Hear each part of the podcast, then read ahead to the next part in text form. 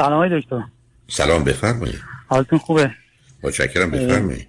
تو اول هم خواستم خیلی تشکر کنم. برنامه خیلی خوبتون. همیشه آرزو داشتم که جاش جای این درسای که توی دبیرستان تو کل مقاطع تحصیلی به ما می‌دادن که بیفایده بود یه دو باید هر سال کتابای دکتر هالاکویی تدریس میشه. مطمئنم که جامعه لطف دارید خود به هر حال. درصد مشکلاتش حل میشه. خواهش بفرمایید عزیز. جناب دکتر من در مورد بیت کوین می‌خواستم اطلاعات بگیرم. خواستم ببینم نظر شما در بیت کوین و آیندهش چیه.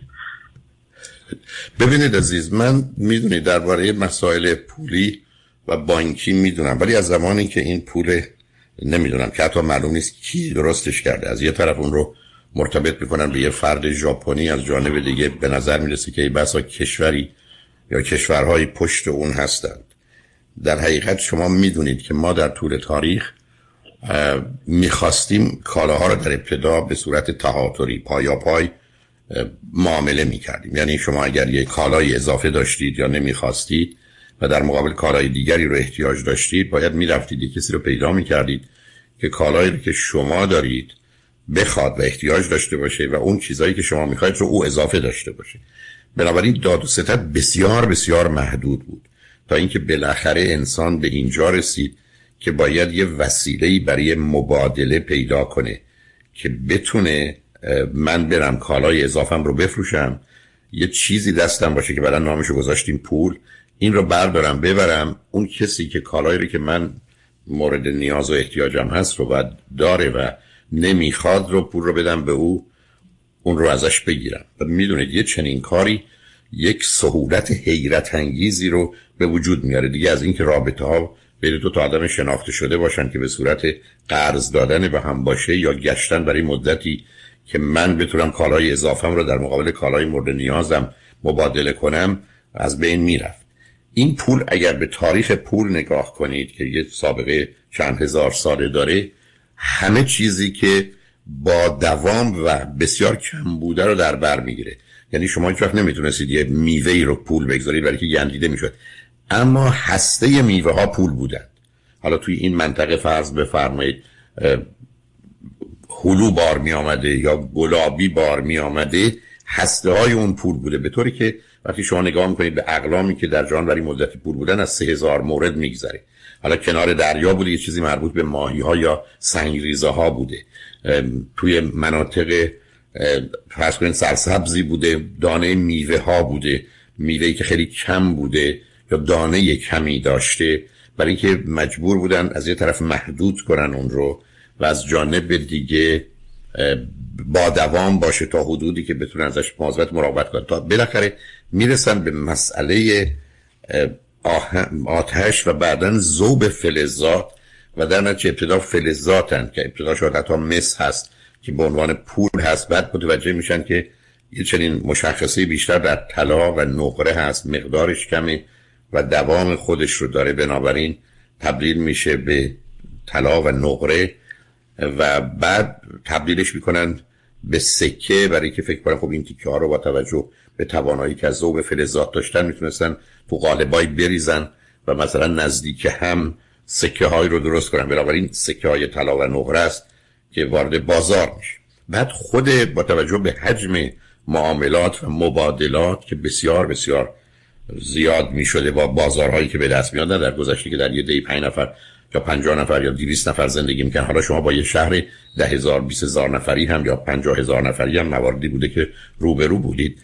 در اینجا دیگه همون حمل طلا و نقره هم مسئله داره. البته جدال میان طلا و نقره خودش داستانی است که در اصلاح گفته میشه پول بعد پول خوب رو از بازار بیرون می‌کنه. یعنی اون پولی که مردم کمتر میخوانش و ارزش کمتری داره بالاخره پول غالب میشه برای که مردم پولای خوب رو پنهان می‌کنن.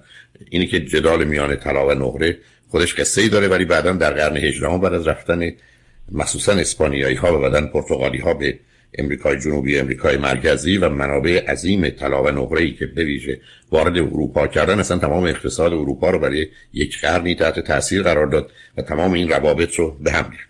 کم کم مردم متوجه شدن حمل این طلا و نقره مسئله است و خودش می‌تونه خطرات داشته باشه یا پنهان کردنش تو خونه مثل خونه امروز نیست که هم بزرگ باشن هم جای مختلفی داشته باشن. یه اتاق بوده اینو کجا بذارنش معلوم بود که چند جا بیشتر نمیشه گذاشتش.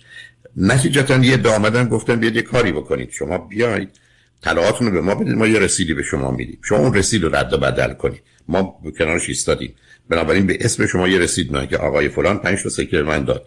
و بنابراین شما با اون می‌تونستید برید و مثلا چیزی بخرید به اون آدم هم مثلا امضا کنید زیرش که من اینو دادم به فلانی. و در نتیجه یه جریانی در این زمینه راه افتاد. کم کم کسانی که این رسیدار می‌دادن که آدمای معتبری بودن و مثلا کارهای دیگری می‌کردن و مردم بهشون اعتمادی داشتن به این فکر افتادن که ما دلیل نداره چون همه که نمیان مراجعه کنن برای گرفتن اون سکه هاشون. این کاغذهای ما رسیدای ما رو این ور اونور می‌برن. ما چرا نیم همجوری رسید بی خودی هم چاپ کنیم؟ بنابراین اومدن یه مقدار رسیدم چاپ کردن و باش چیزای خریدن. بنابراین یه زمینه فراهم شد برای اینکه اگر حالا 100 تا سکه طلا یا نقره وجود داره تو بازار 200 تا رسید وجود داشت. و تا زمانی که این اعداد نزدیک هم بودن مسئله به وجود نمی آورد کم کم اینا طمع بسیار کردن و آمدن همینجوری رسیدها رو چاپ کردن و مثلا زمین ها رو یا دام رو گاو و گوسفندا رو در بسیاری از مراکز خریدن و ثروتمند شدن و قدرتمند شدن. کم کم خبر این به گوش حکام رسید که یه عده‌ای این گونه ثروتمند شدن. این بود که اینا آمدن و با جنگ هایی که در این زمینه بود از دست این مثلا صرافان گرفتن. و این معتمدین مردم و حکومت و دولت اومد این کار کرد. این بود که ابتدای بحثی پیدا شد که حالا دولت میاد یه پشتوانه اسکناس داره. یعنی کاغذها رو همون رسیدار رو چاپ می‌کنه میده ولی در مقابلش طلا و نقره داره. خب این وضعیتی بود که باورم می‌کردن باید چنین باشه. درستی که دولت هم تخطی می‌کردن ولی درصده چون همه چیز جمع شده بود. اونقدر بالا نبود. شما ده هزار سکه داشتید. حالا یازده هزار تا کاغذ دست مردم بود. و چون این پولم که همش نمیچرخه خب یه کسی ممکنه شیش ماه هیچی نخره. نقشی و تأثیری نداشت و داستان تبدیل شد به پول و پشتوانه که میشنوید. کم کم متوجه شدن که پشتوانه اهمیت نداره. اقتصادی که مسئله است. و بنابراین برخی از کشورها تا سالهای اخیر قسم از اخیر مثلا چند دهه اخیر این ماجرای پشتوانه رو داشتن. یعنی اگر هزار تومن یا هزار دلار کاغذ دست مردم بود به اندازه معادل اونم بر اساس یه قیمت تثبیت شده مثلا 35 اونس برای 35 دلار برای یه اونس. مثلا دولت این کار می‌کرد و مدعی می‌شد هر وقت خواستید میشه بیا طلا بگیرید در مقابلش. کمتر مراجعه می‌شد بعد از این مدتی که اصلا موضوع منتفی شد و بعد به این نتیجه که اصلا پشتوانه به چه دلیل باید وجود داشته باشه.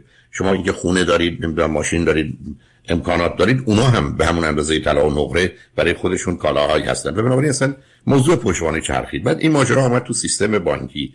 بانک ها آمدن و گفتن که ما می‌تونیم توانایی یعنی تولید پول رو داریم. به چه صورت؟ شما فرض بفرمایید میرید 100 تومن می‌ذارید توی بانک و اون بانک بر اساس ذخیره قانونی قرار 10 درصد نگه داره برای که بانک مثلا مرکزی میگه. ولی 90 تومن یا 90 دلارش در اختیارشه. اینو به کسی وام میده. اون آدمی که وام می‌گیره در این کشورهای پیشرفته که از طریق سیستم بانکی کار می‌کنن اون میره تو همون بانک یا یه بانک دیگه می‌گذاره. اونم یه 10 درصد از اون 90 تا رو نگه میداره. 81 تومنش رو یا 81 دلارش رو وام میده. بنابراین در عمل یه 100 تومنی یا 100 دلاری که شما تو بانک گذاشتید با گذشت زمان هزار تومن پول. چون ذخیره قانونی 10 درصده تولید می‌کنه و بنابراین اون 100 تومن شما به عنوان ذخیره قانونی میمونه اما 900 تومن دیگه اسکناس دست مردم پشتش هیچی نیست. به همین که از یه نظر تمام بانک ها در هر آن ورشکستن. علت است که سیستم بانکی نه یه بانک. پولی تولید می‌کنه که نداره. یعنی اگر شما به بانک اف امریکا برید مثلا یه میلیارد طلب مردم داشته باشن اصلا امکان نداره که مثلا یه همچین بانکی حتی صد هزار یا یه میلیارد صد میلیون پول داشته باشه به هیچ ولی خب سیستما مواظب هستن بانک مرکزی مواظب لازم شد بهش پول میدن که مردم بدن. بنابراین هیچ وقت شما با بانکی روبرو نمیشید که بگه پول ندارم. ممکنه بگه اینقدر پول نقد ندارم خبرم بدید تا براتون تهیه کنم ولی حتما اون رو در اختیارتون می‌ذاره تا اعتبار خودش رو حفظ کنه که مردم اون اعتماد رو داشته باشن که به این پول ارزشش رو سر جای خودش داره. تنها چیزی که به جنگ ارزش این پولا میره تورمه که شما یه کارهای رو قبلا می‌خرید 10 دلار حالا باید بخرید 12 دلار. در حقیقت اونجاست که ارزش پول شما مثلا 20 درصد یا 16 درصد کاهش پیدا کرده. حالا نکته ای که می‌خوام اینجا خدمتتون ارز کنم که این وسیله ای بود که ما تا حالا سیستم پولی و بانکی داشتیم. یه مرتبه سرکله یه چیزی پیدا شد به اسم بیت کوین که اصلا این پول الکترونیکی یعنی ما همون کار مبادله رو انجام میدیم و وسیله حفظ ثروت رو هم خواهیم داشت. این که پشتش که چگونه کار می‌کنه؟ نمی‌دونم. من اتفاقا کوشش کردم حتی با پرهام که در دانشگاه برکلی به حال درسته که قسمت لا اکونومیکسه و با استادای دانشگاه برکلی گفتم یه گفتگویی کنه با هم یه صحبتی داشتیم. ولی به جایی نرسیدم که بتونم مطمئن باشم خدمتتون عرض کنم و من فکر می‌کنم با توجه به بیت کوینی که زمانی 300 400 500 مثلا دلار بود حالا به 50 هزار رسیده احتمالی که یه دفعه به هم بریزه یه دفعه ارزشش یه پنجم بشه یه دهم بشه یا اصلا از هم پاشیده بشه که اون شاید کمی چون کشورها و بانک های مرکزی پشتش آمدن شاید بعید باشه. است من یه همچین ریسکی رو نمی کنم و حقیقتش رو به شما اگر بگم هنوز به صورت دقیق و درست در حالی که متوجه نقش مبادله اون هستم اینکه چگونه میشه از یه ثبات و قراری برخوردار باشه اون رو نمیدم دلیل من بسیار روشنه. دلیلم این است که اگر یه چیزی فرض کنید دو سال قبل بوده 500 و حالا شده 50 هزار یعنی صد برابر شده این اصلا عادی نیست. یعنی یک کسی یه چیزی رو داشته شما فرض کنید یه یه یا یه دلاری داشته باشید یه دفعه ارزشش مثل صد برابر خودش. البته در مقام مقایسه با چیز دیگری. خب این وضعیت رو شما در کار ارز می‌بینید مثل رابطه دلار و تومان در ایران. ولی اون برمیگرده به این که یک مجموعی از مثلا فرض کنید دو هزار کالا در امریکا شما باید 100 دلار بدید تا اون رو بگیرید. اگر فرض کنید در ایران باید بابتش هزار تومن بدید نرخ مبادله میشه یک به ده یعنی یه دلار میشه ده تومن.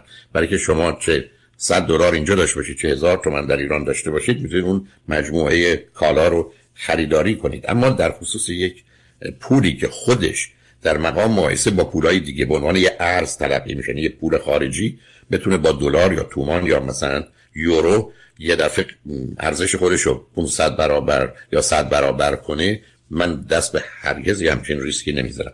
مگر اینکه آدما بخوان درگیر یه قماری بشن و بگن که فرض کنید حالا هزار یا صد هزار دلار رو اینجا می‌گذارم یا صفر میشه یا ممکنه چند برابر بشه یا ممکنه بعد از یه مدتی اون چنان نوسانی نداشته باشه. اینی که با وجود که بازم کوشش می‌کنم چون حرفش دو مرتبه مطرح شده ببینم که در گفتگو با کسانی که متخصص مسائل پولی به ویژه بیت کوین هستن اونا این رو چگونه توضیح میدن؟ ولی اگر به من بفرمایید که خودت چه می‌کنی؟ میگم هرگز نزدیکش نمیشم هرگز. و اگر بگی دقیقا می‌فهمین که این چجوری کار می‌کنه و یا آیندهش چه خواهد بود خدمتتون عرض می‌کنم نمی‌دونم جالب اینجاست که من من هم همین حسو داشتم. این آقای ایلان ماسک هفته پیش یک میلیون دلار سرمایه گذاری کرد تو بیت کوین این خیلی برام سوال انگیز بود که به حال عرض کردم کسانی ایشون ایشون ریسکای بزرگ دیگری کرده و بعدم تواناییاشو داره عزیز. این مثل اینونه که من شما یه 10 دلارم یا 50 دلار یا 100 دلار یه جا بگذاریم. بعدم تازه مواظب هستیم اینا که دفعه صفر که نمیشن. به یه مقدار اطلاعاتی دارن من با سیستم های کامپیوتری بسیار سریع هر زمان که لازم شد جابجا می‌کنن بعدم از کجا که برخی از اوقات در مقابلش یه چیز دیگری رو مثل بیمه مانند نگرفتن که از خودشون محافظت کنن. ما همه که خبر نداریم. درست که من و شما تا زمانی که به اون اندازه ثروت نرسیدیم بهتره از این کارا نکنیم. و من توصیه به شنوندگان خوب عزیز اینه که سرمایه و مایهشون رو اونجا نگذارن. حالا اگر قصدشون این است که برای دوستشون هدیه بخرن پول این هدیه رو برن بیت کوین بخرن شاید به یه جایی برسه بعد بخواد همش رو به دوستشون هدیه بدن کارو بکنن. ولی اگر پول بادآورده ای ندارن با پول به زحمت به دست آمده من خیلی راحت نیستم. که درگیر یه چنین کاری همه هم پیش بینی تا صد برابرم در آینده میره تا پنج. خب همون من اگر میفهمیدم این چه جوری کار می‌کنه می‌تونستم خدمتتون ارز کنم یه نگاهی هست. ارز کردم اگر من این گفتگو رو با پرهام که در حقیقت به عنوان یه حالا درستی که لا رو خونده ولی اکانومیست در دانشگاه برکلی و با استادای دانشگاه برکلی که گفتگو کرده و جواب برای من آورد و اون هم دیدم همچنان گیج و گرفتارشه و منو نتونست قانع کنه و کمک نکرد. من بفهمم اصلا موضوع رو. خب وقتی در اون حد و سطح این چنین ابهامی وجود داره شما فقط می‌تونید با یه ریسک و خطری که دقیقا نمی‌دونید چه هست رو برو باشید. اگر هم کسی دقیقا می‌دونه چه هست و چگونه هست خوشحال میشم برای من توضیح بده یا بگه که این به عنوان یه مسئله سیستم پولی چه می‌کنه؟ چون من فقط یه یادآور بشم من فوق لیسانس اقتصادم از دانشگاه تهران اقتصاد پولی و بانکیه. چون چهار تا رشته بود دیگه. در اونجا پولی بانکی بود مالی بله. بود اقتصاد توسعه بود اکونومتری بود یا اقتصاد سنجی اقتصاد ریاضی بود. من پولی بانکی خونه مثلا پایان نامه من سیاست پولی بانک مرکزی از هنگام تاسیسش بود تا اون زمان که در 11 سال گذشته بود سال 68 62 رو رد بودم یعنی میشه 50 سال قبل 52 سال قبل. پایان نامه من اصلا سیاست پولی بانک مرکزی بود از هنگام تاسیسش یعنی با این مسائل کمی آشنا هستم ولی این رو نمی‌فهمم عزیز. این است که از کسی بپرسید که شما شدم. بله خوشحال شدم با تو صحبت کردم عزیز. خیلی ممنونم دکتر.